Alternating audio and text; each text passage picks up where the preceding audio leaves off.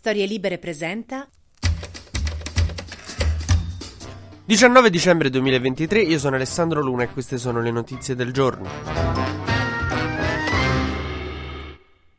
Ieri è stata un po' la giornata di Giuseppe Conte, il leader del Movimento 5 Stelle, che ieri mattina ci ha convocati tutti i giornalisti alla Camera per una cosa importantissima che ci doveva dire. C'è chi è arrivato con mezza barba fatta e mezza nocchia, ancora si stava a mettere i pantaloni. Tutti accorsi alla Camera. Giuseppe, dici che succede? Conte ha annunciato che ha chiesto al presidente della Camera, visto le menzogne lesive della sua reputazione che ha detto Meloni sul MES, di convocare il gran giurì d'onore. Che quando ti dice così, Conte ha chiesto il gran giurì d'onore contro Meloni. Ti immagini che si debbano sfidare a duello con la sciabola nel cortile di Palazzo Chigi al primo sangue, no? Invece a quanto pare è tipo una commissione che stabilisce che se sei stata cattiva con qualcuno devi, poi devi chiedere scusa. Tipo quando chiami la tua maestra d'asilo perché il tuo compagno ti ha preso in giro e quindi vuoi che ti chieda scusa. Insomma, adesso questa commissione si riunirà, stabilirà se le cose che ha detto Meloni sul MES sono effettivamente una menzogna lesiva della reputazione di Conte e del Movimento 5 Stelle. In quel caso dovrà chiedere scusa a Conte al Movimento 5 Stelle e poi si farà merenda. Ma ieri è stata anche la giornata di La Russa che ha detto una frase che ha fatto andare un po' sulle furie tutti quanti che riguarda la riforma del premierato, la riforma di Giorgia Meloni con cui la Meloni vuole che si elegga direttamente il presidente del Consiglio. Perché gli italiani comunque hanno tanti difetti ma quando scelgono una persona la scelgono bene. Perché porre freni alla creatività degli italiani? Quindi insomma, elezione diretta del presidente del Consiglio, la Russa ieri ha detto con la riforma del premierato il Quirinale rientra nella Carta Costituzionale perché secondo la Russa negli ultimi anni il presidente della Repubblica, non Mattarella, i presidenti della Repubblica hanno piano piano hanno preso delle, degli incarichi, dei compiti, si sono messi a far roba che in realtà originariamente non gli competeva, in realtà fanno quello che c'è scritto nella Costituzione, cioè letteralmente c'è scritto il presidente fa questo e il presidente fa quello. È come dire, oh ma ultimamente ti pare anche a te di aver notato che l'elio nella tavola degli elementi periodici si sta un po' allargando a sinistra? No, stanno là, è scienza. Comunque, insomma, eh, il problema è che tutta questa roba conferma un pochino le accuse che si fanno a Fratelli d'Italia e la Meloni sul premierato, cioè volete togliere poteri al presidente della Repubblica e sono sono mesi che dicono no, no, non verranno toccati i poteri del Presidente della Repubblica. Ieri la Russia praticamente ha scoperto le carte perché tanto lui quando Pia parla... Se la Russia fosse stato il complice di Crudelia Demon, il piano del Cuoiai 101 Dalmata per farci pellicce sarebbe stato scoperto tipo al terzo minuto del film.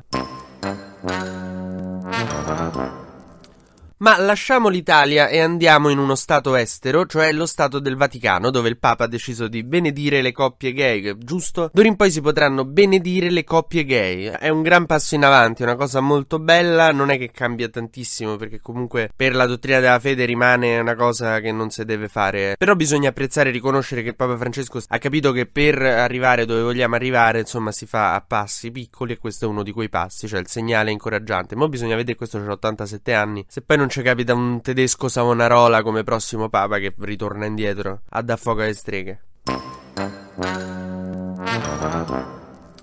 Ma facciamo a questo punto un vero e breve consueto giro sugli esteri perché è stata approvata, diciamo, la task force anti-UTI nel Mar Rosso. Che vuol dire sta cosa? Praticamente una task force navale è stata mandata nel Mar Rosso a cui partecipano Stati Uniti, Regno Unito, Bahrain, Canada, Francia, Italia, Olanda, Norvegia, Seychelles, così a caso, e Spagna. Insomma, ognuno di noi ha mandato una fregata, una nave per fare questa flotta che difenda le navi mercantili che passano nel Mar Rosso perché dallo Yemen ci stanno sti UTI, sti fondamentalisti islamici che ci mancavano solo gli Houthi veramente, che adesso hanno deciso che per, eh, insomma, per onorare Allah devono sparare contro le navi mercantili, fare esplodere dei sacchi di patate urlando allo Akbar. E quindi insomma c'è questa nuova task force nel Mar Rosso. Nel frattempo gli Stati Uniti continuano a dire a Netanyahu che magari se cerca di evitare tutte queste morti civili ci fa una figura migliore, ma Netanyahu da, da un orecchio gli entra, dall'altra gli esce, anche perché ce l'ha a parabola l'orecchio, non so se avete visto la forma, quindi non è colpa sua, è proprio predisposizione fisica. Insomma Biden continua a dire a Netanyahu che sta perdendo il consenso globale, ammesso che ce l'abbia mai avuto. Ma è chiaro che te, se per salvare un gattino che sta sul ramo di un albero, radi al suolo un quartiere, poi ci fai. Il, il gattino è carinissimo, eh, però insomma.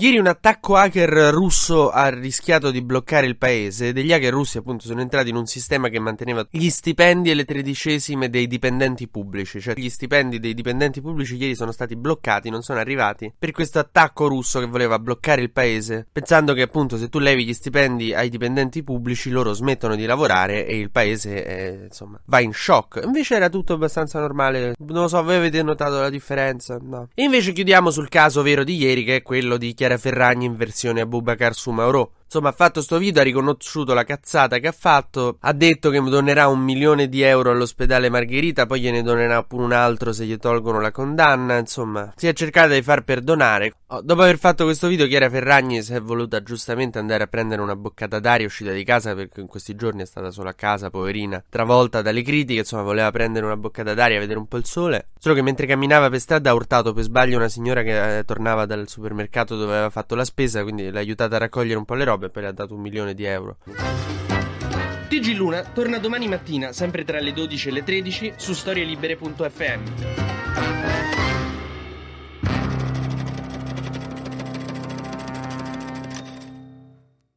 Una produzione storielibere.fm di Gianandrea Cerone e Rossana De Michele. Coordinamento editoriale Guido Guenci.